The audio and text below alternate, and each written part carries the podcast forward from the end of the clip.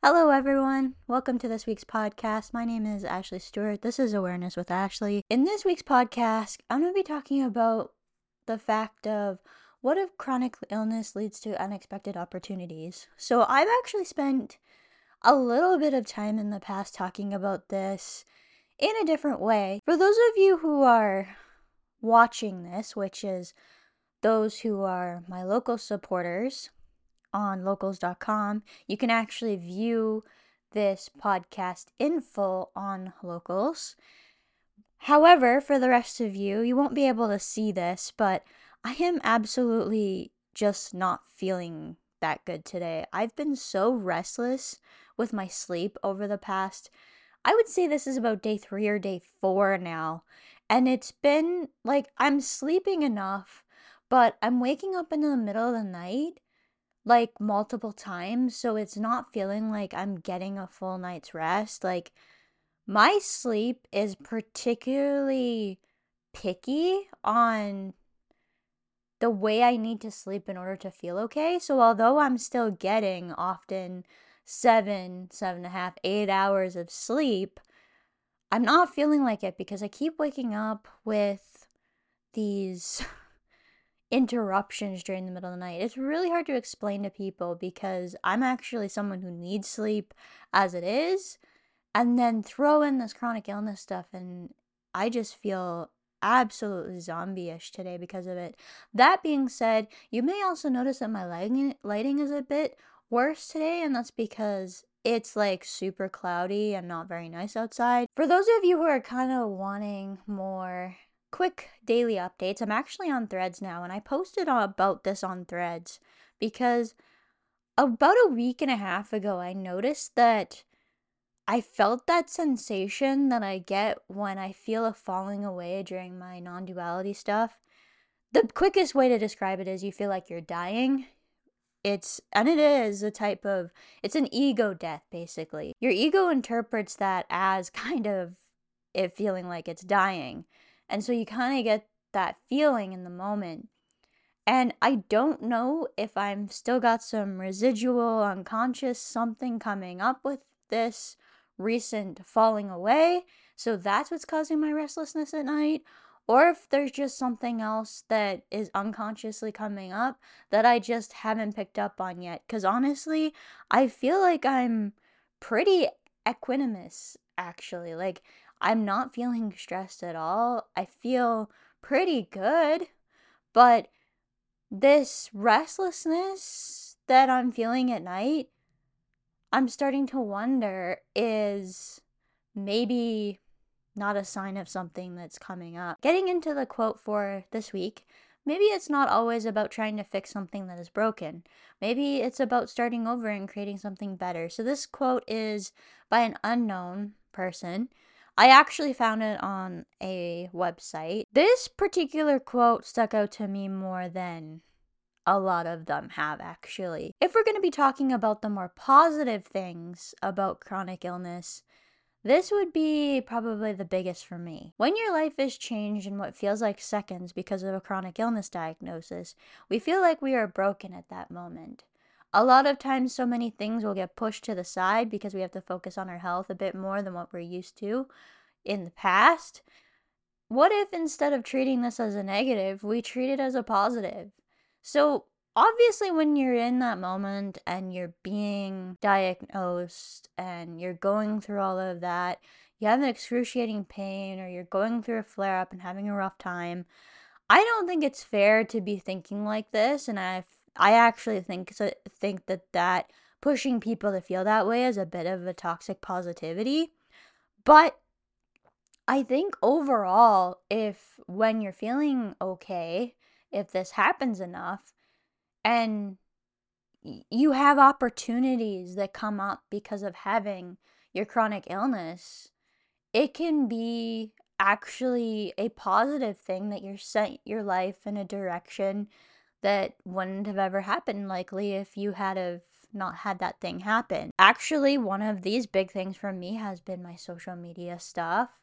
And there are times when I wish I would have picked a different topic to talk about, but I think sharing this gives the most overall to the audience. Like, there are other things that I enjoy too that I probably could have started a YouTube channel about, but this I feel is the most helpful for people, and I kind of like to have that with my content. I like to have that feeling that I'm actually helping someone. I love this quote because although some past did end for me, there are so many things in life that I know probably wouldn't be in my life if IIH and migraines hadn't happened. I use the example of my current job, which I absolutely love, and I've stated that so many times along with meditation and this journey with non duality. I separate the last two because they really are two different things in a way. I've covered this in past videos, so don't forget to go check those out. But that being said, the three biggest things in my life are pretty much here because of this whole journey. So, like, my the time that I spend a lot of time at my current job is there because I was in the position to be there. Meditation and also non duality. So, non duality is what I describe as my spiritual part of meditation. It's, they're not mutually exclusive and they're two different things, but they kind of are. So, like, I meditate for many different reasons, but my spiritual work actually doesn't always happen during my actual daily meditation, if that makes any sense. It's really hard to explain, actually. I definitely wouldn't have done a meditation retreat had it not been for the people that I know and these people that I trust. These three biggest things in my life are pretty much there because of having chronic illness and along with the suffering that comes from having chronic illness. I've said this many times recently to the people who actually know me quite well, and I actually share a lot of this meditation and non duality stuff. I'm actually quite private about it. Like, actually, the closest people in my life don't really understand much about this, and I don't hold that against them. It's something that you either kind of get or you don't and it's something that you're either drawn to or you're not. And it can be a little bit destabilizing if you're introduced to it before you're ready, essentially. So that's one of the reasons why I don't talk about it. But another reason why I don't talk about is because you're trying to talk about something that is not really able to be talked about. There's not really words to describe what non duality actually is because our language is naturally dualistic. So there's a subject and an object, and non duality, those things just aren't there. Like, you don't experience them in the same way you did before. And like I said, even trying to explain what non duality is, is really difficult. And I don't want to push someone into that when they're not ready. I think this realization comes with going through the grieving process. Not many people understand that a grieving process comes with chronic illness, as you essentially grieve the life you had before. Even when the diagnosis takes a while for those of us with rare diseases like IIH, that grieving process still occurred after diagnosis. So, as I've said and shared multiple times on my channel, my diagnosis process took about seven, eight months from the time I first started experiencing symptoms to the time I actually was told, this is what you have. Migraines were a couple months later after the IIH stuff was kind of under a bit more control and I was still having a lot of similar symptoms. And so, because of that, I went through a grieving process from about the time I was diagnosed and really I don't think this grieving process ever ends. Like the cycle can repeat, especially during rough periods and times when I'm feeling frustrated with something. Now, this doesn't happen quite as much as what it used to because I'm on a good preventative for my migraines. So, there's a lot of times when I'm actually feeling quite normal, if whatever that word normal means. But that being said, there's still a grieving process. And like with grief, with other things in our lives, when you go through a grieving process, that process really ne- never does come to a completion. So, although that grieving process doesn't end, you do kind of find an acceptance about where you are with that. This acceptance can lead to I think, bigger and better opportunities that may not have existed before. Not many people understand that there's a grieving process that comes with chronic illness. You really only understand this if you either have gone through a chronic illness diagnosis yourself or you know someone who is currently in that position and you're very, very close with them. I think when it comes to this grieving process, we need to make people more aware of it.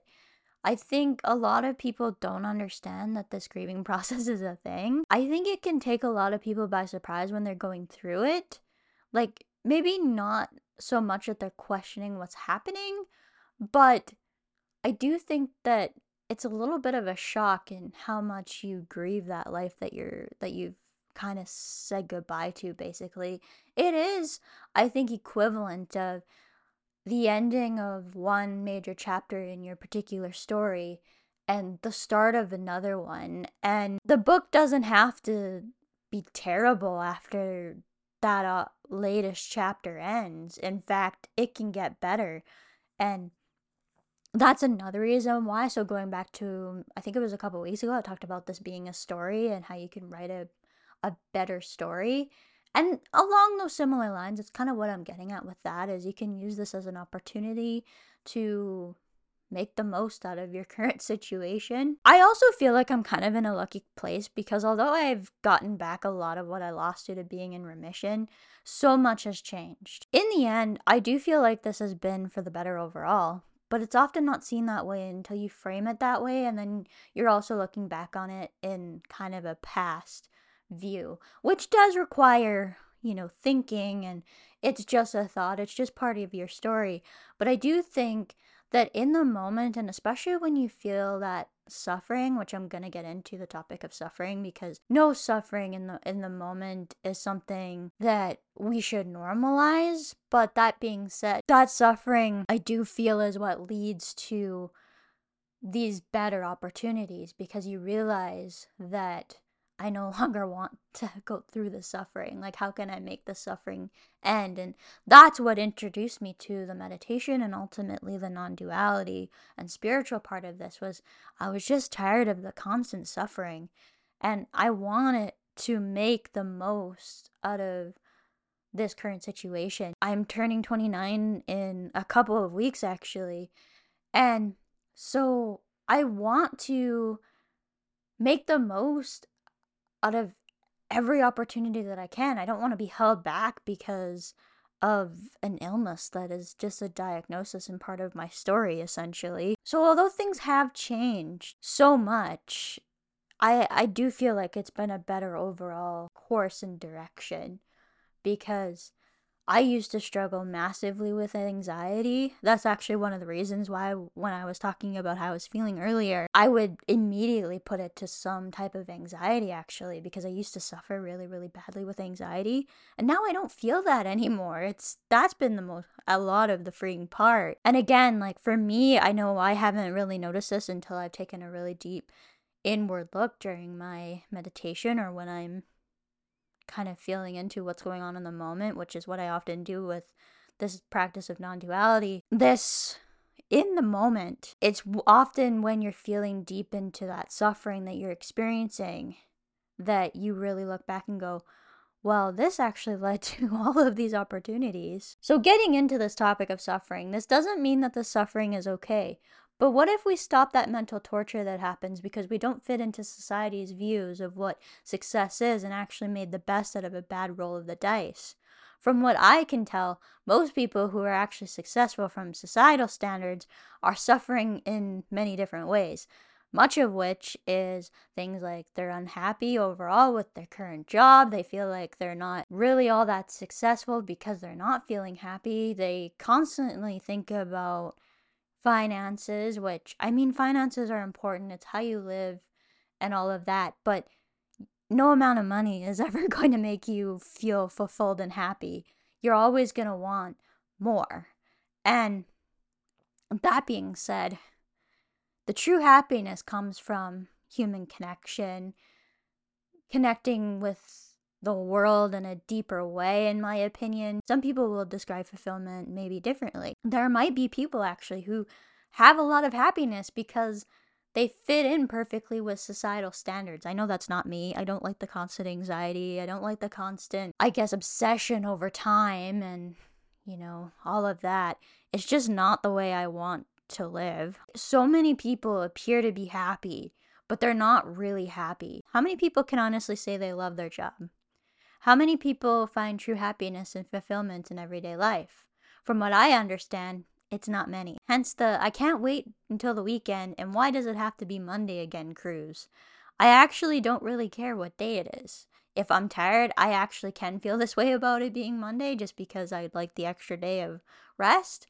But honestly, it passes pretty quickly. Like once the time comes and I go to work, it's just like, oh, just another moment in the day kind of thing. Like I think for me that's been another very freeing part because your relationship with time actually changes. So you know that the thought of it, oh, it's this day of the week, is just a thought and it's just a part of the story. Once you're actually fully in that moment, you're okay with it, essentially. It's really hard to explain, actually. Although maybe not the starting over part, but the creating something better, I think, is always there as an opportunity.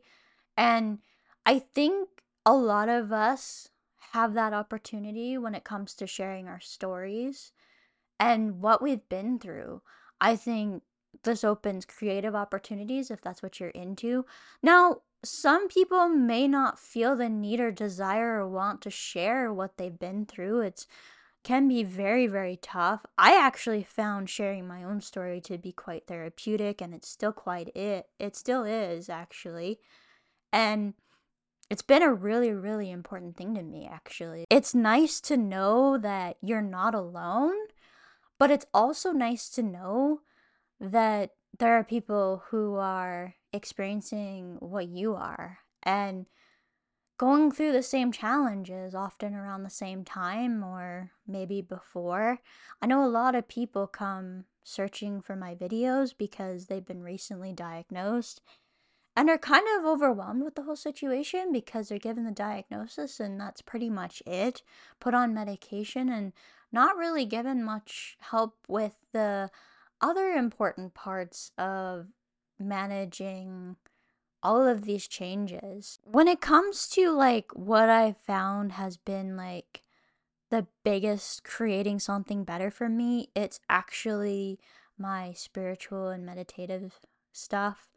I've met amazing people through getting into this, but I know that if it wasn't for the suffering that I had with chronic illness I probably never would have opened my mind to even trying a meditation practice, let alone sticking with it. So, although I mention my YouTube stuff, for me, I feel like the biggest contributing factor to why I feel like this has created something so much better is because of the impact on my personal life with the meditation and non duality. Although I may have found Zubin, who is online as ZDogMD, who actually introduced me to meditation, I don't think I would have been open to the meditation stuff without having him who's naturally skeptical also on this path. so, with that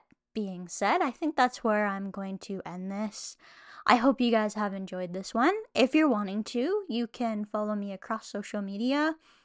I am on pretty much every platform at this point.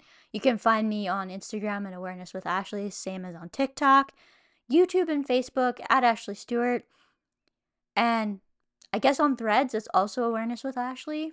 And on Twitter at Ashley Stuart 94. Although with threads now, I honestly am pretty much just putting my videos onto Twitter and that's it. I'm not really engaging very much on Twitter at all anymore. I just I find the constant bombardment of news just a little overwhelming, particularly when I'm feeling this way. If you're watching this on YouTube, please do subscribe and hit the like button. It helps get our podcast out there.